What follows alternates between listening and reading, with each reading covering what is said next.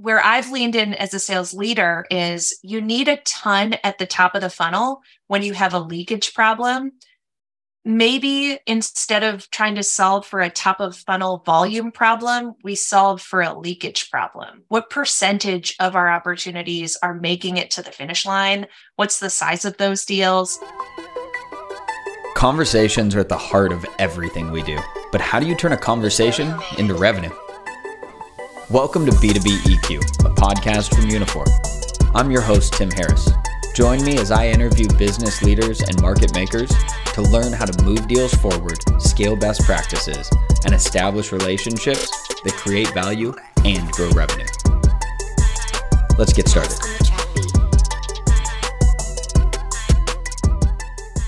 All right. Welcome back to our next episode of B2B EQ. Today's guest is a sales expert who we've been trying to talk for a little while now, and I can't wait to pick your brain. She's a skilled leader with over 15 years of revenue experience. Leadership extends beyond just the bottom line and into growth of her teams. And outside of work, she's a proud mom of two girls and an aspiring runner who's proficient in dad jokes. I hope we get some dad jokes. VP of Sales and Client Experience at Three Flow, Debra Senra. Debra, so good to have you. Nice to be here. Thanks for having me. Yeah, well, I'm excited to learn both about the dad jokes and a little bit about kind of your background. But before I learn about you, let's learn from you. In the world of B2B sales, what is the one soft skill that you see creating value and building relation in both relationships and revenue? What's that one soft skill? Uh, I think it is the ability to actually listen. What's that look like in practice? A lot of people say listening. But tell me a little bit more about that. Um, well, a mentor once told me you can do one of three things at a time. You can listen, you can judge, or you can talk. And I think the old model of selling was uh, if I'm being generous, you're judging when somebody's talking, meaning you're planning what you're going to say in response as opposed to actively listening. Or if I'm less generous, we incentivize talking just like be charming, charm the pants off of them, talk talk yourself into a deal, mm-hmm. uh, and the the soft skill of listening. It's not keeping your mouth shut. That's that's not what listening is. Listening is actually paying attention to what the person is saying, not trying to plan your response, not trying to win, not trying to make a point, not trying to like figure out why they're wrong and you're right, but like absorbing what they're saying to you and taking a minute to process it. And the conversation can't be mapped out because you don't know what they're going to say. It's being able to actively listen and respond, as opposed to, let me tell you all the great things about my product and I'm going to smile and be charming. And so you're going to buy from me. I think that model of selling is dead. And what do you think caused that? You've been you've been working in the sales environment for quite some time. I'm curious where you think this buildup has come from because everything happens over time. Yeah. And so would love to start there. You've got me really curious now. I think it's a lot of things. I think it's my opinion is it's two uh, there are two big factors that cause the shift. The first is the proliferation of sales. That like in any given day, I get, I don't know, 30 messages from salespeople wanting to sell to me. And I think that volume we didn't see 30 years ago. And mm-hmm. so when somebody, when I'm just constantly being talked at and sold to, it's less that I want you to charm me and I want you to hear me. I want you to understand me. I want you to listen to me. So that's first. The second is I think it's a shift in our buying personas. That there was this world where everybody who was selling and everybody who was buying looked exactly the same and mm. like deals were done on a golf course and we could get a beer or smoke a cigar and get a deal across the line and that like charm of you liking me was really important it was an important differentiator between the other person who was selling to you that like didn't want to go golfing mm-hmm. and now i think our buyers are way more diverse and it's caused us we can't just rely on charm and likeness to get a deal across the line uh, you have buyers that want nothing to do with cigar bars and golf courses, and they aren't charmed by you. Mm-hmm. They're like what what we consider the archetype of charming is annoying to a lot of people. And I think that though there are still buyers who buy on a golf course, I'm not saying that's not the case. You can't rely on that way of selling anymore and hit really high quotas with diverse buyers. That makes a lot of sense. Now, how does that impact the next point, which is how do you hire to succeed in this market then? Uh, well, I have a, a, background in hiring and hiring software. So uh, I have a, a ton of opinions on this matter. The first thing is you have to have a hiring plan. And I think a lot of people jump to hiring without doing their homework. So, what are you looking for in a candidate? What are the things that make somebody exceptional at the job? What are the soft skills? What are the hard skills? What are the questions you're going to ask to suss out if they have the hard skills and they have the soft skills? And the hard skills are easy. It's uh, mm-hmm. recall questions. Have you done this thing before? Tell me about it the soft skills are harder. And so if I'm looking for something like listening, um, the biggest uh, the biggest thing I use is at the end of an interview, I'll say, "Do you have any questions for me?" And I'm often the fourth or fifth interview they have with my company. And it is really common for people to say, you know, I've talked to four or five people. I think all my questions are answered. Wow. And then I'm like, well, that's not good really? You've never met me before. We, you have no questions for me. Um, so that's a big indicator. The second thing is how much talk time I have on the call versus they have. A bad interview, they're talking a lot. A good interview, they get me to talk. Mm-hmm. And so uh, that's a good indicator of it. And then also, you can tell when someone has planned their answers and it questions are a great example. They'll say, You'll say, Do you have any questions for me? And they'll go, Yeah. So, what do you like best about the company? And I'll respond with a really honest, genuine answer. And they'll go, Thanks. What do you think is the biggest benefit of being on the team? And you're like, Okay. I could say whatever, I could say anything at this point. You're just going to read the next question on your list. You're not listening. You're not you're, listening. You're not listening at all, and you're filling in a checkbox, and it, it's it's making me laugh inside because it's paralleling in sales, which I loved what you said earlier. It's about uncovering things about somebody, which is what a discovery call was always intended to be. And what you're saying is like it, to me, it's just making me flash back to those bad SDR calls too, where you're just like almost answering the form on the website, but in yes. a face to face conversation. It's so different. The worst is when somebody goes, Thank you. And then they move on. Thank you. I feel like you're in a movie. Like, like, okay, did I pass that question? Can I? Uh-huh. Yeah, it's it's interesting. So that means that, that the value now of a listener is is and somebody that has that ability to be an active listener, like you were saying. I mean, it takes a lot of focus, a lot of self awareness, a lot of social awareness as well. How do you coach and mentor to that in a, in a larger sales organization? I think soft skills are really hard to coach, candidly. So, listening, if somebody is a terrible listener, I think you're really setting yourself up with a disadvantage if you think I can teach that. I think there is a part of listening that's inherent to the person. However, I do believe people, beginner's mindset, people can learn and grow in ways that are awesome truly AWE awesome. Mm-hmm. Um, and in my experience, when it comes to soft skills, the way you, the best way of getting somebody to be better at a soft skill is radical candor with a ton of generous assumptions and empathy. That saying to somebody, we just got off that call. I don't think you intended this, but I didn't feel like you were listening to me. And here are some body language indicators and some moments where as i'm not saying you weren't listening but as a participant it didn't feel like you were mm-hmm. uh, and i think bringing awareness to a soft skill is perhaps the best in a, in a safe environment where they feel respected is perhaps the best way to coach it because if mm-hmm. you're aware of it you can adjust versus like go read this book and be a better listener no it doesn't work it's. Not going to work that way. I, I, agree. There was an interesting comment with um, one of our past guests, Kevin. He said Oprah made a comment about every person she interviewed from the most amazing, you know, most successful people in the world. And they all, right after they finished interviewing, they all went to Oprah and said, okay, how did I do?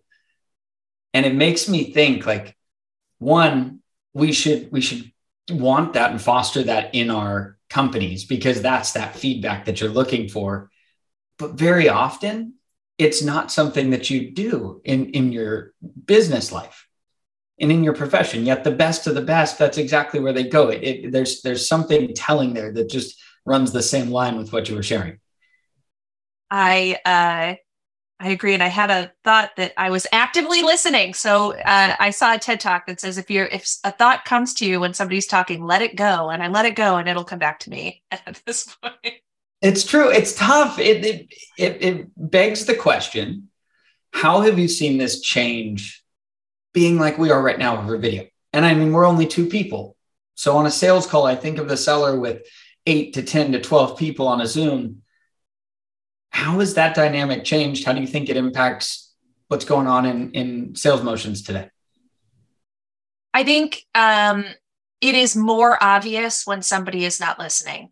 Mm-hmm. Anyone out there who thinks you're fooling anyone when you're responding to that message or typing that email or read whatever, we all know. We all know what's happening. um, and so, to that extent, the bad listeners are easier to spot. Yeah. I also think it is harder to make someone feel listened to. So, the absence of being listened to is obvious. The presence of being listened to is harder to establish. Um, I'll be honest, like for me, listening is something that I had to be aware of, and it's something that I work on. My, I think I've been successful because there's something about my aura that makes people want to open up to me. I, my husband jokes that I'll like sit down at a restaurant and 10 minutes later some stranger is like crying about how they hate their kids to me. It's just it it happens all the time and I I've used that to my advantage in sales. It is harder to establish that aura over Zoom.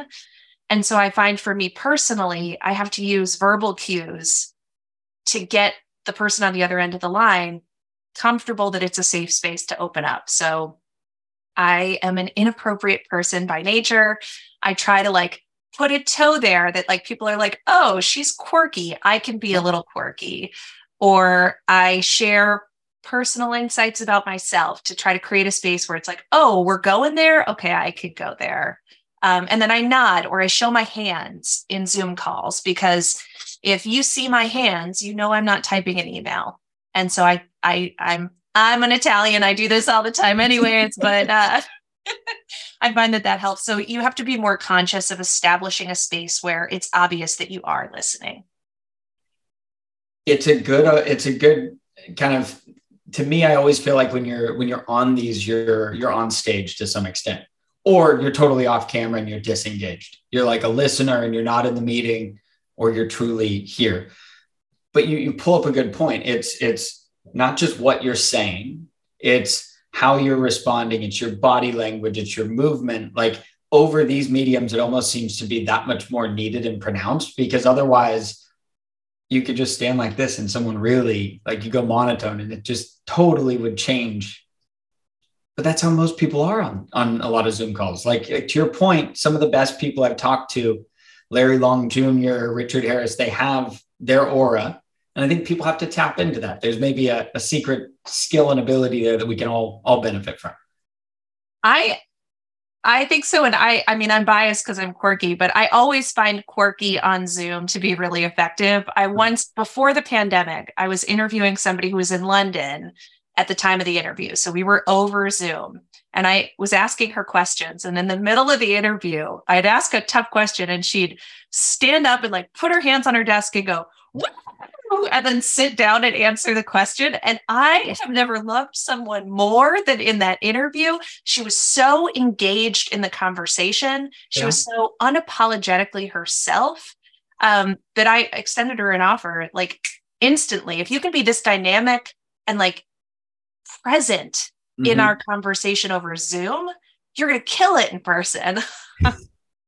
That's true. And that makes me think like, how do you translate that then over to a commercial relationship? Right. Because I can I can think of a lot of the people listening to this this podcast and they're going in an interview that's great. Like the all of those things internally, I, like I want those quirkiness. Okay, I have to go talk to a prospect and I have to represent this company, but how do I do that?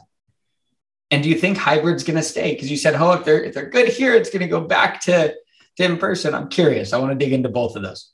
Oof. Um. So for the prospect, I think, especially after the pandemic, mm-hmm. we've all admitted we're humans. In a way, it like sounds so obvious, but mm-hmm. it's crazy to think that four years ago, if my kid ran behind me in a Zoom depending on the person I was talking to, they might have said, like, you're so unprofessional. And now there's like, that happens all the time. A cat goes across the screen. It's just like our lives are in our workspace and it's accepted. And so I think when you bring it to a listening is more than just hearing the words that are coming out of somebody else's mouth. It's observing the context that those words are are like entering the universe, it's body language, it's tone of voice is, is their camera on or off are they multitasking and i think you can create those moments by by meeting the human being on the other end of the line and like being authentically yourself but still trying to match their energy mm-hmm. so anybody who talks to me for five minutes will know that like what as a totally you you can sell to me and you can do it mm-hmm. i've dealt with very professional polished people who maintain a, a level of decorum throughout the whole call and I can still be myself and like meet their body language and their aura, even if it's over a Zoom call. So I don't know if that's quite answering your question. It's kind of saying magic. Go for I, it. I think you just know, but I think you just nailed the best definition of like sales empathy, right? Because everybody says empathy in sales, I hear it on this podcast. I hear it all the time. I'm not calling out all my guests. I love my guests, but it's it's a trend that is talked about often. But what you just said of meeting somebody like where they are, to me, is that mirroring idea. It's that idea that like we're balanced. We have the same vibe. I'm not coming in too high and, and crazy and, and high energy for someone that's really low or too pushy. And that's where trust can maybe form or where, where good conversation happens, understanding. And I think that's the best. What I got out of that is check great definition of empathy for sales specifically. I think that's right. I think the best, we'll call it empathy builders in sales, are the ones that I'm such a tactile thinker. So you're going to hear a lot of metaphors from me. Is somebody that sees the box that somebody else is living in mm-hmm. and knows where the corners are and gets somebody to stretch to the corners. You get a very serious person who, like, likes a good dad joke to laugh at your dad jokes, they're your friend for life. You get a very quirky person to a moment of vulnerability, friend for life. So like getting them to their to their edges. Um, mm-hmm. but that is a hard thing to do. You gotta you gotta read a room, read a read a Zoom.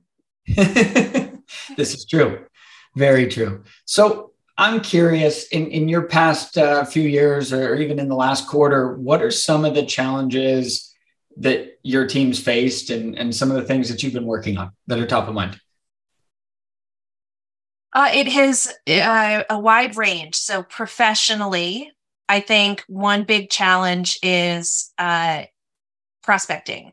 Uh-huh. Uh, and I, anybody who worked for me five years ago is going to laugh when I say this. Five years ago, I was the person that was like, cold call all day. I was never the person that says cold calling is the best way to get meetings and the only way to get meetings. That uh-huh. I was multi-threading. You got to um, use a multi-channel approach. You've got to be relevant. You've got to show me you know me for the Sam sales folks out there. Uh-huh. But cold calling is the most emotionally challenging thing you're going to do, and doing it every single day builds a, a muscle memory of bravery that's needed to be a good salesperson. So I was all in that that has to be a part of it. I still believe that, but I believe the results of cold calling are dramatically worse than they were five years ago. And so I am navigating this with my team, which is uh, how do you get prospects into the pipeline, get that initial conversation when email is just noise. Phones, I don't, I can't remember the last time I answered an unknown number on my phone. Yep. Um, LinkedIn is now very noisy. Like the number of LinkedIn messages or LinkedIn influencers I see, it makes me want to vomit. It, what channel is left that's new and interesting? We've been navigating that. Um, so that's a big one professionally. What are some of the channels you're seeing emerge? And what's maybe kind of you don't have to give me the secret sauce, but but what's some of the channels that, that you're seeing traction or what are you going back to that's maybe working? Referrals. Yeah. Are a big one. And uh, it's there are some really cool software solutions in the market now that get me really excited to help you um, maximize and scale referrals. Uh, so I think that's one I'm really excited by. I don't know if somebody has a better answer, come to me. Where I've leaned in as a sales leader is you need a ton at the top of the funnel when you have a leakage problem maybe instead of trying to solve for a top of funnel volume problem, we solve for a leakage problem. What percentage of our opportunities are making it to the finish line? What's the size of those deals? And can I maybe tighten up? If if somebody can only get three demos a week, whereas five years ago the goal was five plus, how mm-hmm. do I make sure they still close the same amount of deals?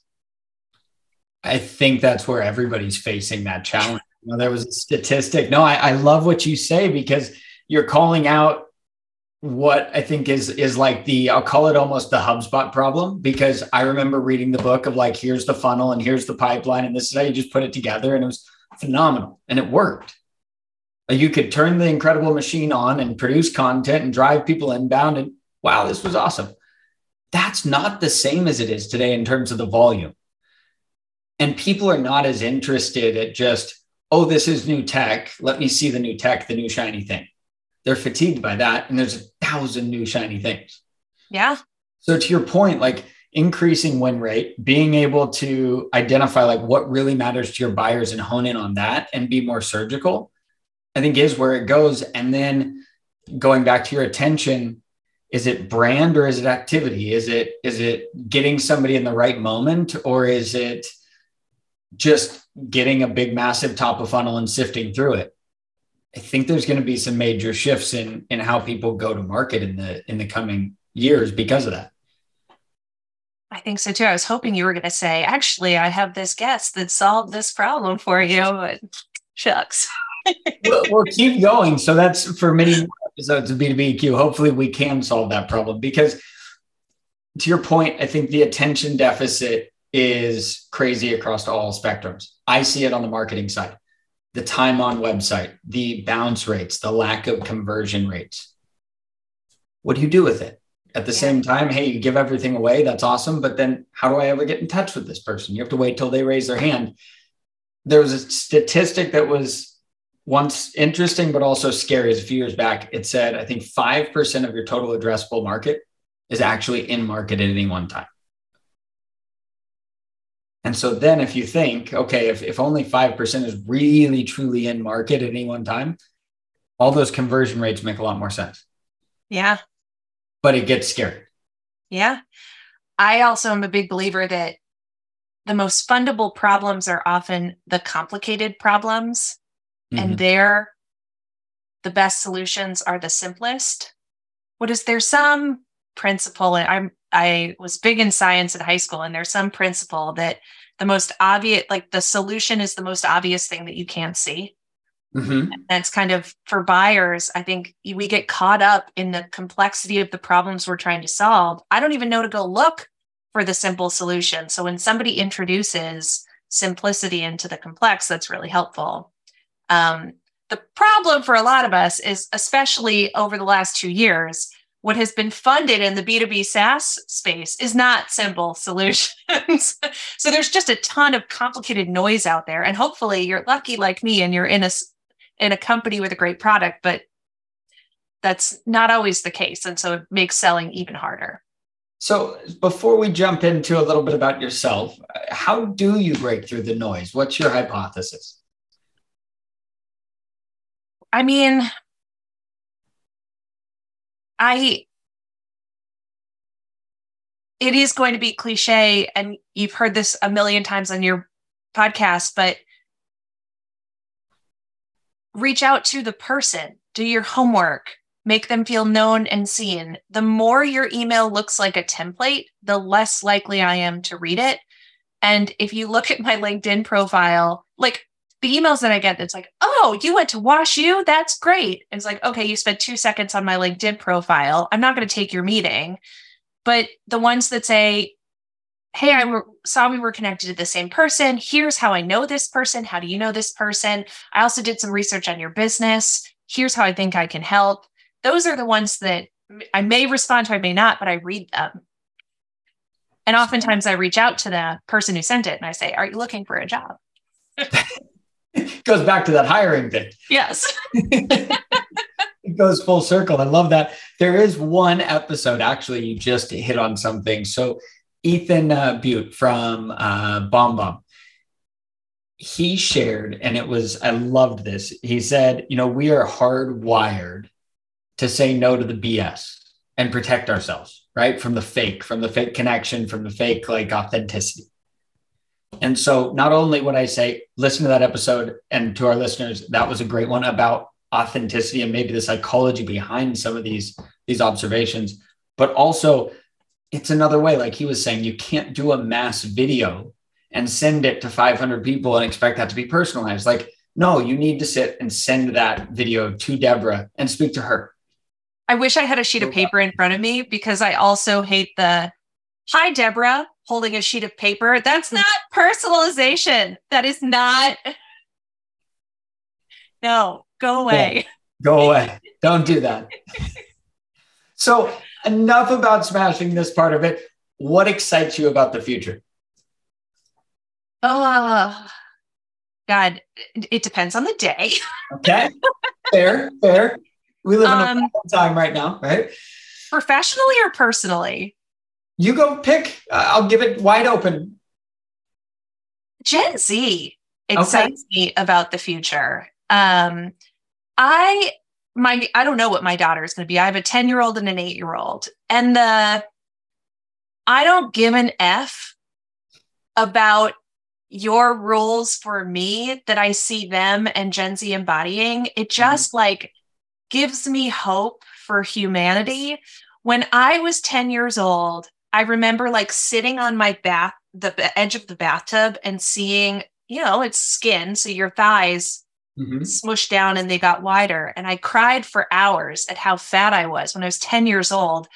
My 10 year old daughter, you know, she is, she's active and fit, but she is a normal 10 year old. She's got a little tummy. And this girl wears crop tops and she like poses in the mirror. And like somebody could tell her that she shouldn't, like, you're, you shouldn't be wearing a crop top. And she'd be like, okay, my body, my choice. And it just like, it she's just not impacted the same way I was. And I see that with her, but also Gen Z in the workplace, they hold us, us old people, gray hairs, they don't need to justify their expectations for us. Yeah. Like, I'm expecting this of you, do it or not. I don't need to justify my expectations. And there are moments when that can be annoying, but there's also like, damn straight, yeah, there's an there's an accountability and uh, and I think um, you, you hit it on the head. I have five nieces that are all kind of going through that age range, and uh, there's something about just their want to do it themselves and do it their way, and and very honestly, a lot of observation and a lot of learnings from other generations behind them that they're saying, "Whoa, time out! I'm not going this direction." That's stupid, mom. a little obstinate, but a lot of fun. Yeah, I, I, love that. So for the next generation, and so you think, you know, the statistic was 44% of millennials are never going to want to talk to sales or don't right now want to talk to sales. What's Gen Z going to be? Do you have any, uh, any guesses? My guess would be maybe they're more willing to talk, but less likely to put up with the BS. Like the. Oh, I like that observation. Um, I had a one of the best sales reps that ever worked for me had a pet passion for taxidermy. And Oh. she was like crazy interesting and really good. And I think part of it was because she was so, she was just interesting Mhm. that I think like she got people, you know, she had like this like stuffed porcupine behind her as like a great conversation starter. And it was Yeah. dressed in like Victorian garb and she would like take it down. That's amazing. Okay. I want to be on some of those Zoom calls for sure. yeah.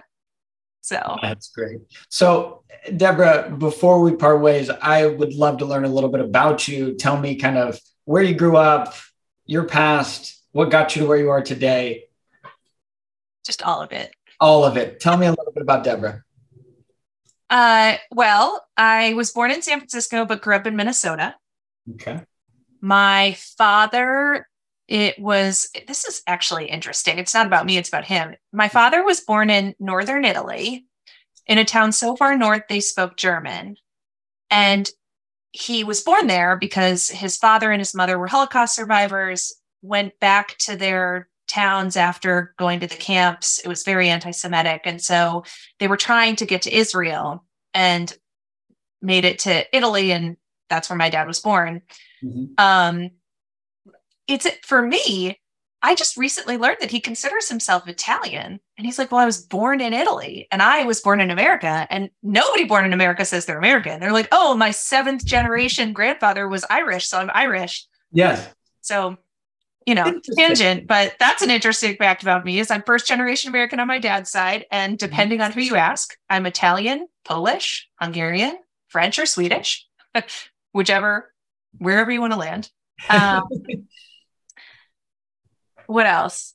I don't know. I got two kids. I love my husband. hmm Uh, three years ago, I couldn't run for 30 seconds without uh, stopping because I Mhm. have this like weird disease that makes my legs itch when my capillaries open.